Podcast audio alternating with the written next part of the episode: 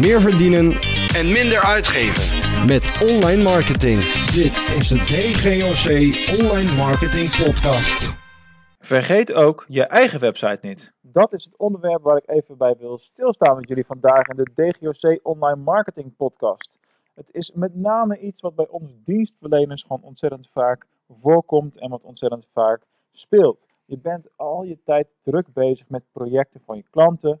Eh, je bent met allerlei uitvoerende zaken bezig. Je wordt de halve dag gebeld. Je mailbox stroomt vol. Nou, doe het maar op. Er zijn altijd wel honderd redenen om niet aan je eigen verkoop van je eigen marketing te werken. En vandaag wil ik even een lans breken voor het feit hoe belangrijk dat wel is en waar dat uh, afgelopen week bij ons uh, met name uit naar voren kwam. Want ik heb de afgelopen weken vooral veel SEO-werkzaamheden gedaan, de zoekmachine-optimalisatie-werkzaamheden voor onze klanten, dus rapportages gemaakt, zoekwoordonderzoek gedaan en, en dat soort zaken. En op een gegeven moment gaat er toch dat kriebeltje komen en dan ga je toch een keertje tijd maken van hey, hoe zit het eigenlijk met dgoc.nl? Want daar hebben we al een tijdje, buiten het feit dat we continu content publiceren natuurlijk en de podcast doen en de blog schrijven en dat soort dingen. Maar qua optimalisatie hebben we daar al een, een tijdje niet zo heel veel gedaan. Zit het nog goed? Nou en dan jongens, dan gaat er een beerput open. Want ook op je eigen site moet je heel erg kritisch blijven natuurlijk. Al helemaal op het moment dat je dienstverlening verkoopt, waarbij dat soort dingen juist geoptimaliseerd worden.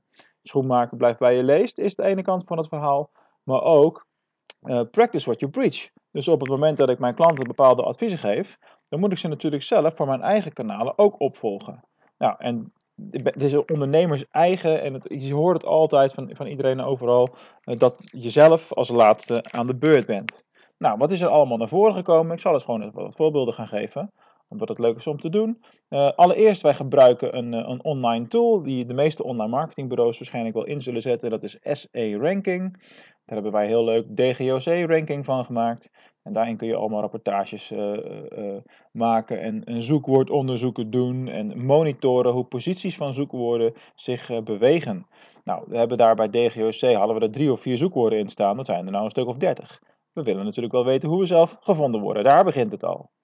Vervolgens ben ik een website scan gaan maken van oké, weet je, hoe snel is onze website? Hoe mobielvriendelijk is hij op dit moment? Uh, welke problemen komen we allemaal tegen? Nou, dat doe je in zo'n tool, maar dat doe je natuurlijk ook binnen Google zelf. Kijk eens in de Google Search Console, het voormalige uh, Webmasters uh, hulpprogramma.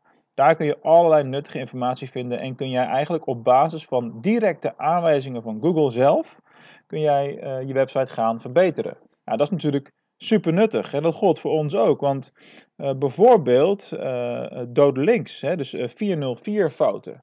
Ja, dat sluipt erin. Je hebt het op een gegeven moment een keertje geactualiseerd. Dan zijn er geen foutmeldingspagina's meer.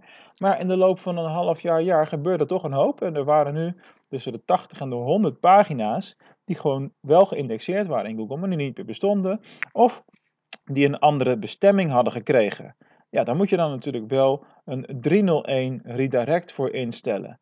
Hoe je dat dan weer moet doen, dat is op allerlei platformen natuurlijk anders. Maar in WordPress, het meest voorkomende uh, verhaal, uh, heb je daar diverse plugins voor om uh, redirects mee aan te maken. En dan vertel je tegen Google, ah, dgoc.nl slash training 1 heet nu training 100 en hij staat daar. Dus als je training 1 intypt, laat dan training 100 zien.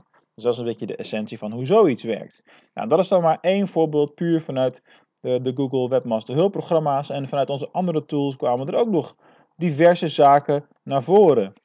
Ik roep volgens mij om het hardst dat je nooit frames in je website moet gebruiken. Nou, je raadt het al, er is één pagina op onze website die gebruikt een frame. dat is dus iets wat we snel gaan oplossen, want dat kan echt niet. Nou, wat hebben we nog meer voor rare dingen gezien? Uh, pagina's waarbij er een, dubbele title tag werd gebruikt. Dat is natuurlijk helemaal verboden. Uh, pagina's waarvan de titel te lang was of waarvan de omschrijving ontbrak. Uh, enkele pagina's waarbij de H1-tag er niet was. Dat betekent dus de titel van een pagina dat die niet duidelijk is gecommuniceerd. En, en dat vond ik ook een hele grote, er waren wel meer dan 600 afbeeldingen te vinden die geen alt-tekst hadden. Dat betekent dus dat je tegen Google zegt, de, dit is de, de alternatieve tekst van het plaatje. Deze tekst omschrijft wat het plaatje daadwerkelijk is. En het is belangrijk om die uh, altijd uh, mee te geven natuurlijk. Dus zo'n alt-tekst. Nou, dan ga je wat verder onderzoeken. Dan blijkt dat dat heel vaak icoontjes zijn of een gravatar of iets anders wat geautomatiseerd is en op elke pagina terugkomt. Dus dan los je dat wel weer redelijk snel op. en tot slot ook de W3C HTML validatie. Dat is met name voor de techneuten die hier naar luisteren, die kennen dat wel. die was, daar zaten iets van 15 foutmeldingen in, dus daar was nog een hoop te doen. Nou, zo simpel is het wel. Hè? Eh, de boodschap van dit verhaal is van joh, let ook goed op je eigen kanalen. Loop je eigen promotiematerialen eens langs. Kijk eens of alles nog actueel is. Uh, en, en, laat niet alles over aan een toeval. Denk niet van, oh, dat heb ik ooit eens gemaakt en nu, nu kan ik hier nog een hele lange tijd mee, mee door. want dan ga je geheid mee op je bek. Zo simpel is het natuurlijk wel. Dus werk aan je eigen kanalen. En zal je nog een laatste voorbeeld meegeven als afsluiter van deze aflevering. En dat is het, het geautomatiseerde webinar. Die moet ik toch echt even opnieuw gaan opnemen. Dat is het webinar waarbij ik je uitnodig om binnen uh, eh, 60 dagen meer omzet te gaan realiseren online.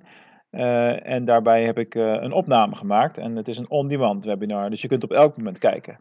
Goed, die opname, daarin noem ik blijkbaar iets wat tijdsgevoelig is. Maar dan kreeg ik van de week een, mail, een mailtje van iemand die zei: Hey, uh, je zegt in het webinar, en die dacht natuurlijk dat het live was, uh, jij wordt toch binnenkort voor de tweede keer vader, maar dat ben je toch al lang? en toen dacht ik, oeps, dat webinar heb ik iets langer geleden opgenomen, dat moet ik eventjes weer verfressen, even opnieuw doen. Dus werk aan je eigen kanalen.